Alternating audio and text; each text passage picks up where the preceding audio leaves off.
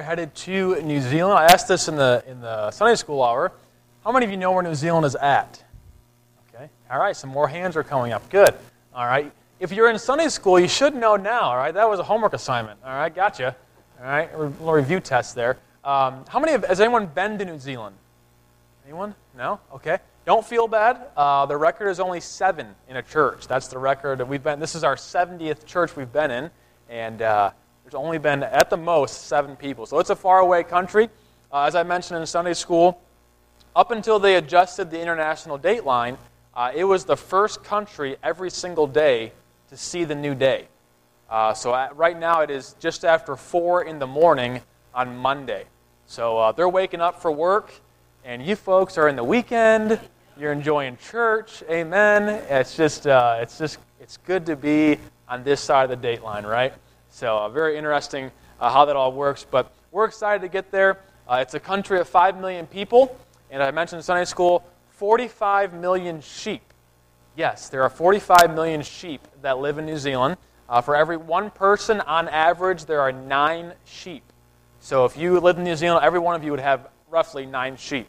Uh, so, very interesting, very isolated country, a country that's very oftentimes forgotten.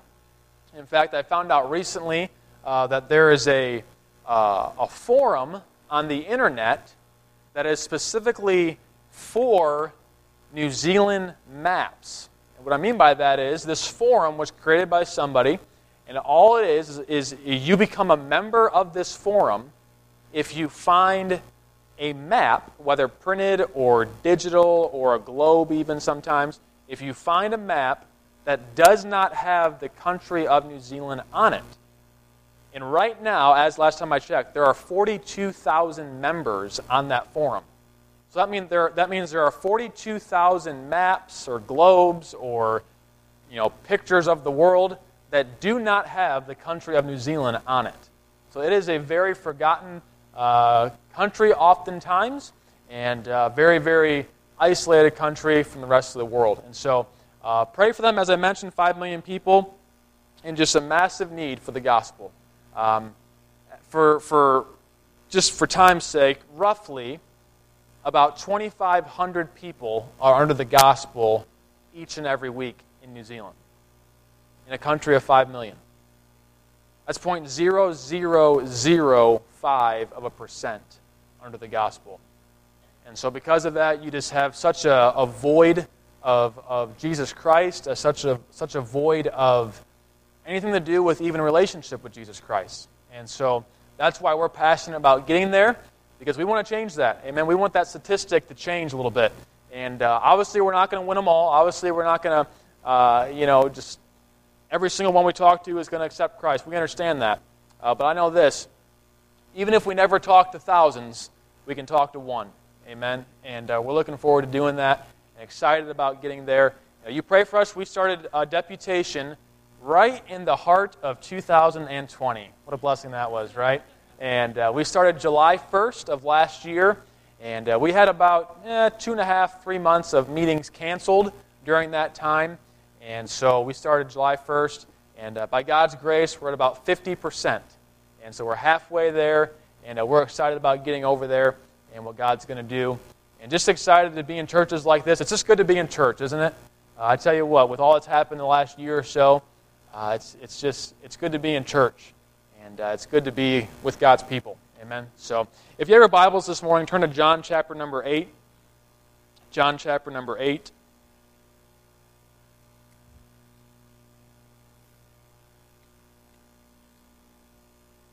and I'm a little biased with this passage of Scripture I'm going to preach from today. It's my favorite. I, I love this. Uh, I should say it's one of my favorite. I'll, okay, I'll give you the politically correct answer. The whole Bible is my favorite. Okay, there we go. All right. Um, but no, I, I, do. I love this particular passage just because it's it's a uh, it's a passage that to me just really truly shows how good God is, and just just how he, he's so merciful. And man, so often uh, we, we, we, we fail to kind of tap into that. And we fail to, to experience that and to go through that. And, and, and certainly, you know, obviously I, I, I understand the, um, the principle of living right. I understand that. But man, aren't you glad that God still loves you no matter how many times you fail Him? Oh, I know I am. I'm thankful for that. And so, John chapter number 8 this morning, and we'll start right in verse number 1 of that passage, John chapter number 8. The Bible says this Jesus went uh, unto the Mount of Olives, and early in the morning he came again into the temple. And all the people came unto him, and he sat down and taught them. And the scribes and Pharisees brought unto him a woman taken in adultery. And when they had set her in the midst, they say unto him, Master, this woman was taken in adultery in the very act. Now Moses in the law commanded us that such should be stoned. But what sayest thou? This they said, tempting him, that they might have to accuse him. But Jesus stooped down and with his finger wrote on the ground as though he heard them not. So when they continued asking him, he lifted up himself and said unto them, he that is without sin among you, let him first cast a stone at her. And again he stooped down and wrote on the ground. And they which heard it, being convicted by their own conscience, went out one by one, beginning at the eldest, even unto the last. And Jesus was left alone, and the woman standing in the midst. When Jesus had lifted up himself and saw none but the woman, he said unto her, Woman, where are those thine accusers? Hath no man condemned thee? She said, No man, Lord. And Jesus said unto her, Neither do I condemn thee. Go and sin no more. I'd like to preach a message entitled this morning, The Loudness of Silence. The Loudness of Silence. Let's pray. Heavenly Father, thank you so much for this day. Lord, I thank you for your love to us. And Lord, I thank you for uh, just the ability, God, to be in your house and open up your word. And, and God, just see the truths that are found in it, Lord, and just see the, uh, the love letter, Lord, that you've, you've written to us. And, and God, I'm so thankful for this day and in this church. And Lord, I pray that, uh, Lord, for these few moments, you'd be honored and glorified. And God, that we'd be able to uh, just draw all attention to you. Lord, remove me, I pray. We ask these things in your name. Amen.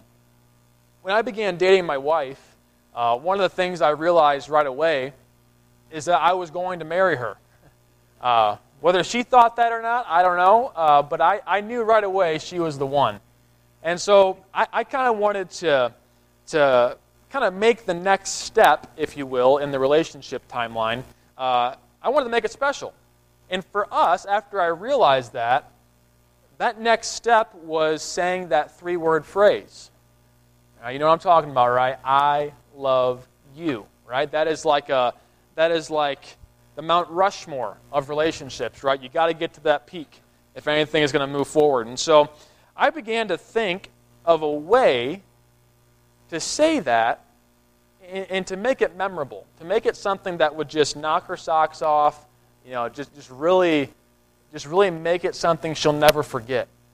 And so I began to, you know, think of ways to try to do this, and it seemed like every single time I tried to do it, something would happen. It, it would just go awry, and I'd have to kind of shut it down and, and just you know wait till next time. And uh, you know she w- she was living in California. She was going to college. I was back here in Ohio, so I'd already graduated. She was in Bible college, and you know obviously time difference, right? So we're talking on the phone, and many times I'd be talking to her. I'm getting ready to say it. You know, next thing I wake up, my alarm's going off, slobber's on my phone. I hear the dial tone. I fell asleep, right? You know, or she's got to run off to class. You know, it's just something always just got in the way. And so, to make a long story short, I had scheduled my first trip, believe it or not, to, to fly to New Zealand in 2014. And so I found out through doing some research that it was cheaper to go out of California than to obviously leave from like Cleveland or Detroit, something like that. And so I thought, well, that'd be great. I could fly, I can get to California on a cheap flight, and then from California, I'll go to New Zealand. And while I'm waiting a couple days, I can spend some time with Becca at Bible college. I thought this would be great. So sure enough, I, you know, I got my flight out of California, and, and it worked out to where I could fly out there, you know, spend two or three days with her, and then drive down to California and, and or LAX and, and fly to New Zealand. So sure enough, I got my flight, went out there, spent a couple days with her, and, and uh, everything went well. And, and the time came for me to now drive to LAX and fly to New Zealand. it's about an hour, maybe an hour and a half drive down from, from college there. And so we're driving down the highway, and I had this moment. I had this epiphany to tell her I love her at the airport. So I thought this will be great. You know, I'm, going around the world, you know, time difference, you know, who knows if I'm, even going to have Wi Fi to talk to her. You know, obviously I'm not going to have regular cell phone coverage. It's just be great. You know, I'll, say it to her. She'll, she'll never forget this moment, right? So now at this point, you know, my heart's racing. I'm about 45 minutes out. You know, she's in the van there. We're driving down. Everything's going great. Get to the airport. Sure enough, there's those sliding doors. You know, the, the sliding doors open up, and poof, there it is. Air New Zealand. There's my gate. And so I grab my luggage, and, you know, again, the butterflies are starting to come up now. And so I get into the gate. I kind of put the luggage off to the side there, and I turn around, and I give Becca this great big hug. As I'm hugging her, I whispered in her ear, I love you. Now, at that moment, I was thinking, and perhaps you're thinking right now, that sure enough, the heavens opened up and, and light began to shine down on us. The Hallelujah chorus was playing. You know, doves were flapping around us. It was just this moment in time. The world was coming to a stop on its axis and, and things were just, it, it was almost as if the moment was made for history. We're going to read about this, right? This is going to be awesome. She'll never forget this. But, to my surprise, I heard nothing in return. In fact, I heard dead silence, and after a while, I could feel my shoulder beginning to get wet as this woman is now crying on my shoulder. And I'm thinking to myself, what just happened? I'm going to be single the rest of my life. I just, re- I just ruined this entire relationship in about 30 seconds. You know, I'm never getting married. I'm never going to ministry. I'm a loser. What just happened? This is not supposed to go like this. And so now it's kind of becoming awkward, right? We're, we're, we're embraced. I'm waiting for this. Nothing's happening. Okay, now I, I just got to get out of here, all right? So I, I kind of back away from, from the hug. You know, I, I, I grab my luggage. I shamefully walk to my gate with my head down, dragging my luggage. I get to my gate finally, and if you've ever flown international, you understand you have to be there like five days in advance, it feels like. So now I have all this time to think about it. I, am sitting here, my mind is just racing. I'm wondering, you know, what just happened? What did I do? And finally, I just said, just stop, Greg. Just stop. You know, you're going you're gonna go nuts if you keep thinking about this. Just stop. And as I stop, and as I, as I kind of just calmed down a little bit, took some time, this thought crossed my mind. The thought was this if this woman never talks to me again, if she never texts me back, if I fly back into LAX two, you know, two months from now, and I fly back in after this trip, and I'm, there's no one there to pick me up, and I'm, and I'm, you know, I'm single forever, one thing's for certain. She now knows how I feel about her. There's no way she can get back in that van drive the hour and a half back to college wondering, huh, I wonder if Greg loves me or not. There, there, there's, there's no doubt. I, I told her, I put myself out there. I might have been a fool myself, but nonetheless, she now knows, right? And, and, and that's it. That's all I can do. I left no doubt in her mind. I left no doubt in my mind, and she knows. Now, spoiler alert, okay, she did text me back, all right? We're married. Today is our sixth anniversary today. Everything's fine, right? We have a child now. I mean, everything, it turned out, all right? But no matter if it ever did or not, the truth would have remained that she would have known how I felt about her. And in this passage of Scripture this morning, I believe we find three ways how Christ himself leaves no doubt how he feels about the world. And how he feels about literally all of mankind, how he feels about you, how he feels about your neighbor, how he feels about the, the, the Kiwi, how he feels about the, the, the people in, in Africa, in Asia, you name it, and how he leaves no doubt about it. And I believe, number one, the fact that he knows you inwardly ought to leave no doubt how he feels about you. Look at verse number uh, two of our passage. It says, Early in the morning, he came again to the temple and all the people came unto him, and he sat down and taught them. And the scribes and the Pharisees brought unto him a woman taken in adultery, and when they had set her in the midst. I want you to take your mind there for a moment. So there's, the, there's this, this time in, in, in history, it's early in the morning. There's obviously people in the temple. Christ is, is engaged in teaching them, he's engaged in, in, in showing them things, and he's investing energy and time into them. He, he's, he's telling them, you know, whatever it is he's telling them, he's, he's teaching them in, in this scenario, in this situation. And then all of a sudden, the scribes and Pharisees come, they get his attention, and there's this woman taken in adultery. And the Bible says they set her in the midst. Now, whether they, you know, literally put her in the middle and surrounded her, you know, nonetheless, they, they were putting a spotlight on her. They, they, were, they were pointing this woman out. They were calling her out. They were saying, listen, Jesus, this woman was caught in adultery, in the, and quite frankly, in the very act. We saw it happen, or someone did, and she's caught red handed. Imagine that. Imagine being the woman. The fear that she must have had. You know, what's going to happen next? Have I lived my last day? Am I in the final moments of my life? Because if she had any question about what should happen to her, the scribe and Pharisees answer it for her when they're talking to Jesus. They say in verse 5, in the law, she should be, or according to the law, she should be stoned. Well, that's real comforting, right? Now, if there's any doubt, any question, well, I should be stoned. Imagine that. The, the, the concern and the worry for, quite frankly, just your life period, let alone the result, just what's going to happen to me. But what I find so interesting about all this is that Jesus Christ is even on the scene. Because in verse 2, he's, he's fully engaged in teaching, right? It's early in the morning. He's, he's, he's teaching these people. There's, there's people in front of him. He's, he's got them uh, sitting down. He's got them, you know, engaged with him. There's something going on. And yet, all of a sudden, he stops all that. And he involves himself in this situation with the woman and the scribes and Pharisees. And what's so interesting is that why would Jesus have to do that? Quite frankly, the law already gave kind of the protocol on what to do. So why didn't Jesus just say, guys, go look at the law. I'll be back.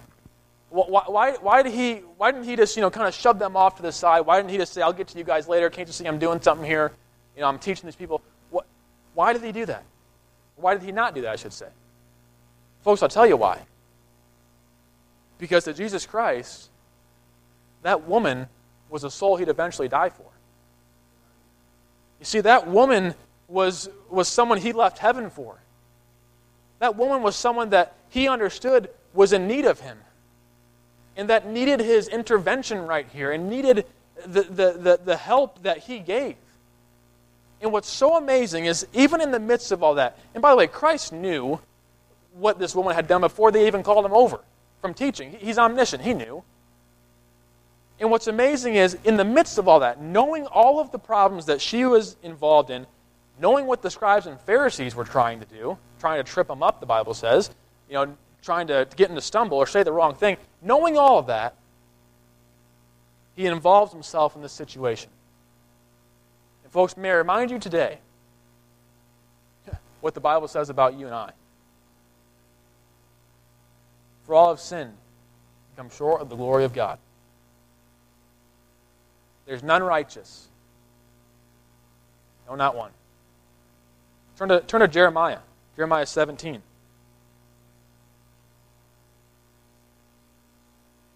Jeremiah chapter number 17.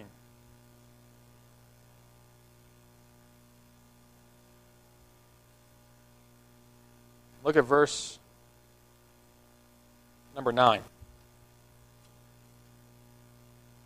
The heart is deceitful above all things, desperately wicked. It doesn't stop there. It says, Who can know it?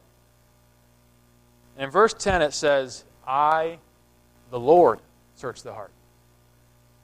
Folks, you know who knows all of our wickedness, all of our unrighteousness, all of our, our vileness, all of our sinful self. You know who knows that? Jesus Christ. And yet, in the midst of knowing all of that, knowing our wickedness, knowing who we are as people, in the midst of knowing all that, He left a perfect heaven to come down and to die for you and I. Folks, the fact that He did that ought to leave no doubt how He feels about you. We're so unworthy. We're so, we're so broken. We're so just, we're so finite. And yet Christ left heaven to come down to die for you and I. That'll leave no doubt how he feels about you. But then, secondly, the fact that he knows you inwardly, and, uh, and secondly, the fact that he defends you outwardly ought to leave no doubt how he feels about you. Look at verse number 5. So, so they bring this woman now. There's, there's, there's the scribes and the Pharisees, there's, there's the woman who's caught in adultery, and there's Jesus. And, he, and they propose the question in verse 5. So, in the law, she should be stoned. But basically, Jesus, what, what do you think we should do? Should we stone her or should we not? Now, in verse 6, here's the best part. This they said, tempting him, that they might have to accuse him. By the way, Jesus Christ knew what they were doing. Jesus Christ, he was already a step ahead of them. He already knew what they were trying to do, he understood what was happening here. And here's the best part. In the middle of verse 6, Jesus stooped down and with his finger wrote on the ground as though he heard them not. I love that. He's, he's just he's silent. He's not saying anything. He's ignoring them.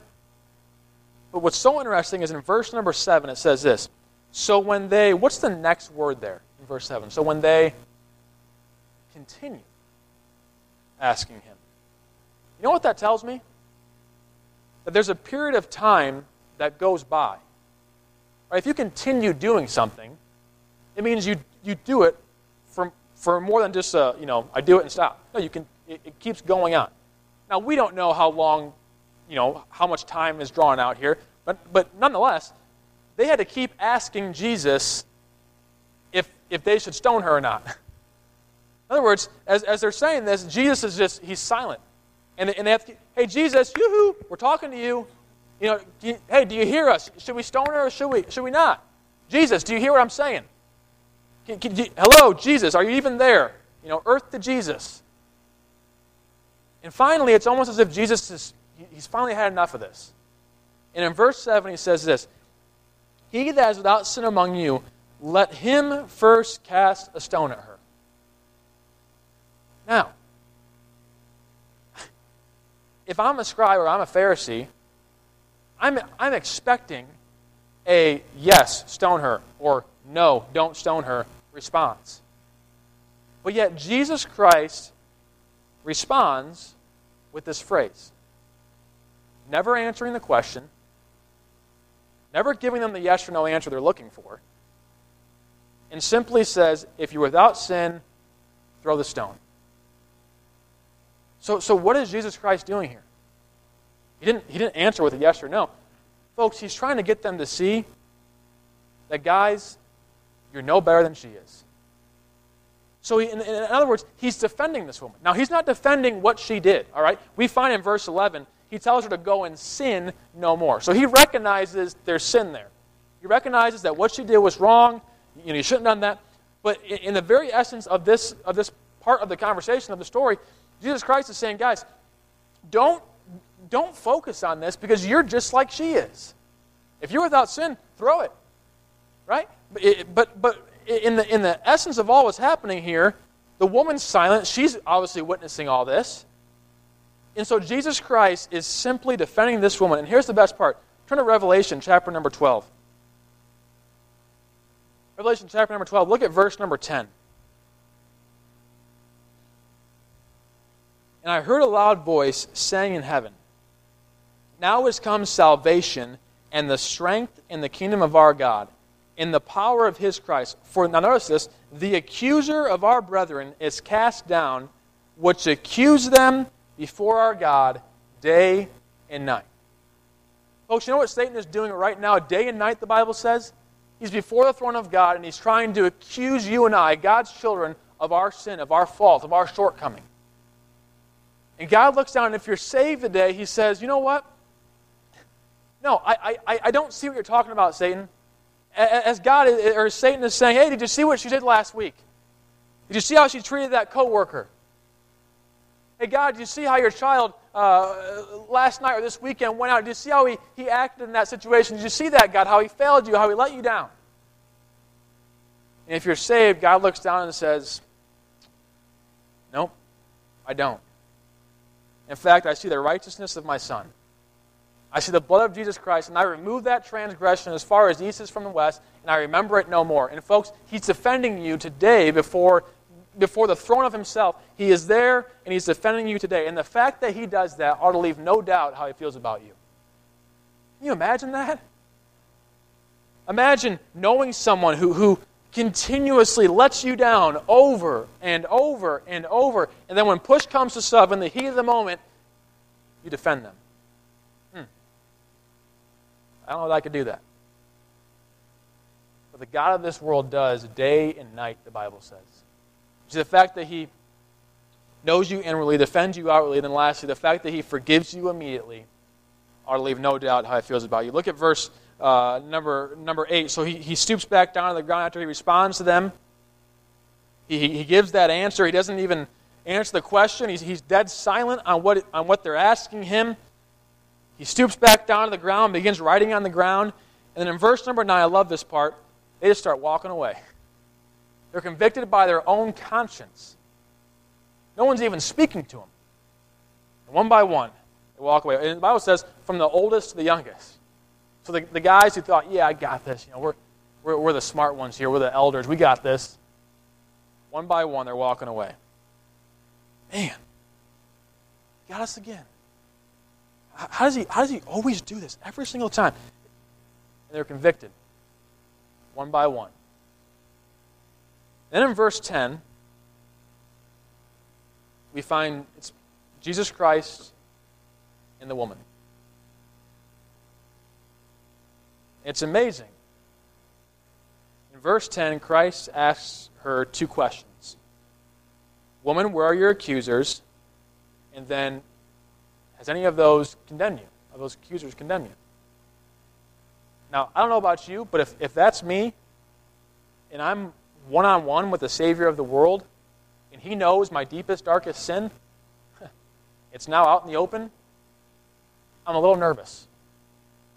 I'm a little concerned about what's going to happen next. You know, perhaps he just wanted to kind of get the, the scribes and Pharisees away and not really cause a scene. You know, now he's going to drop the hammer. Now he's going to, you know, condemn me. Now, now he's going to send me to the stoning pit. Now it's game over. You know, what, what's going to happen? But he proposes those two questions to her, and she does what anyone else would do, answers them, and says, No man, Lord. No, no one's there's no con- uh, accuser here, and none of them condemn me. And Jesus Christ responds with this Neither do I condemn thee. Go and sin no more. Folks, the Savior of the world forgives her immediately. And by the way, who's the one person in this whole, whole passage of Scripture all the people, and you can even count the people in the temple if you want. The people in the temple, the scribes, the Pharisees, the woman, Jesus Christ. Who, who is the one person that fit the mold of what he says in verse 7, of when he says, He that is without sin among you, let him first cast a stone on her. Who was the one person out of all those people that was without sin that could have cast the first stone? It was Jesus Christ. And the one that could have thrown the first stone chose not to. And everyone else, everyone else who was caught in their own sin, who were, who were convicted one by one and began to walk away one after another, from the oldest to the youngest, all of those that, were, that were guilty of sin, that were guilty of, of falsely accusing this person, walked away, and now Jesus Christ is alone. And again, it could have thrown that stone and says, No, I forgive you. And folks, I'm here to tell you today if you're a Christian, learn to forgive, learn to show some grace. Tomorrow morning, when you get to work and you find out that that coworker told the boss on you, listen, forgive. That friend that you thought was just always by your side, you know, always going to be with you through thick and thin, you know, always there from the time you were a child to now, you know, betrays you, lets you down, forgive. Where would you be without the grace of God? Without the forgiveness of Jesus Christ? Say, Greg, that's an awesome story. You know, I'm saved. I've experienced this. What's the take home? Well, as I mentioned in Sunday school, there are people just like this woman all around us. Quite frankly, caught red handed spiritually in their sin. No way out of it. For all have sinned. That's still in the Bible today. Still, it still applies today. And folks, they're right here Massillon, Ohio, in Canton, in Akron. And these people who are, who are caught red handed, if you will, caught in the very act of their own sin, spiritually speaking,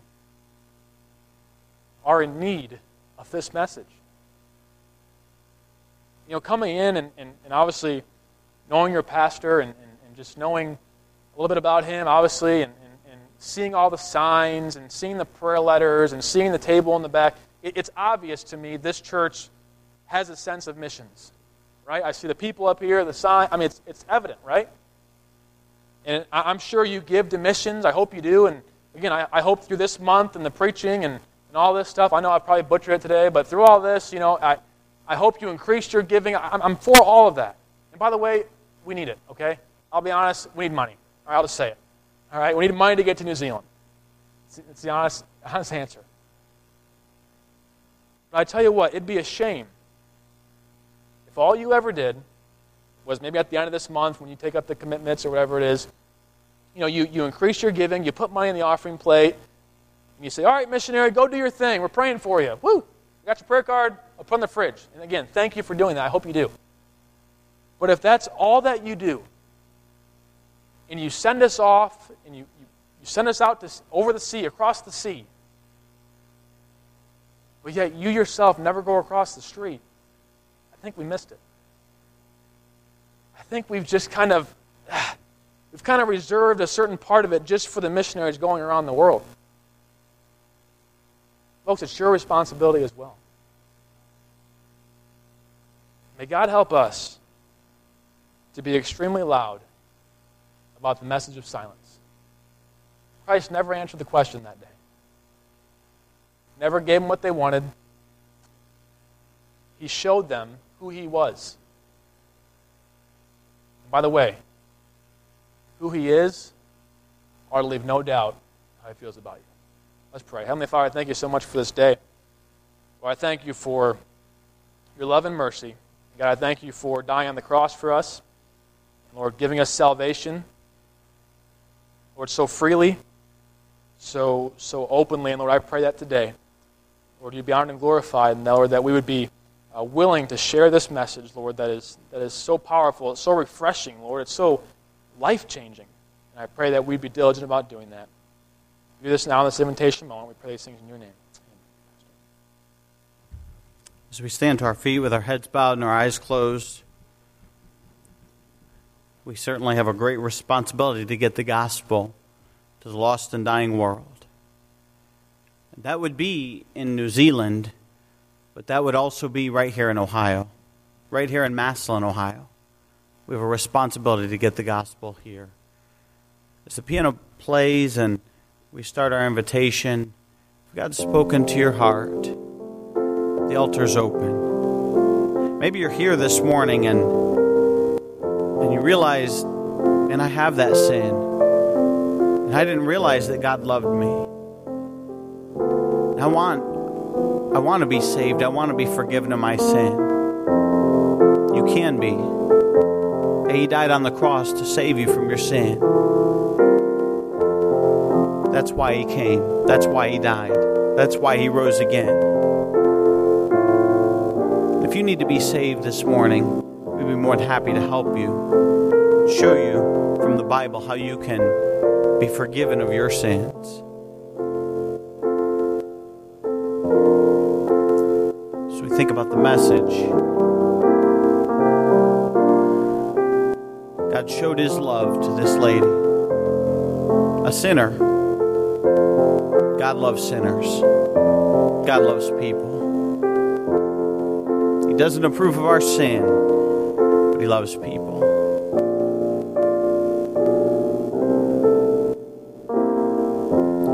Just have one more verse.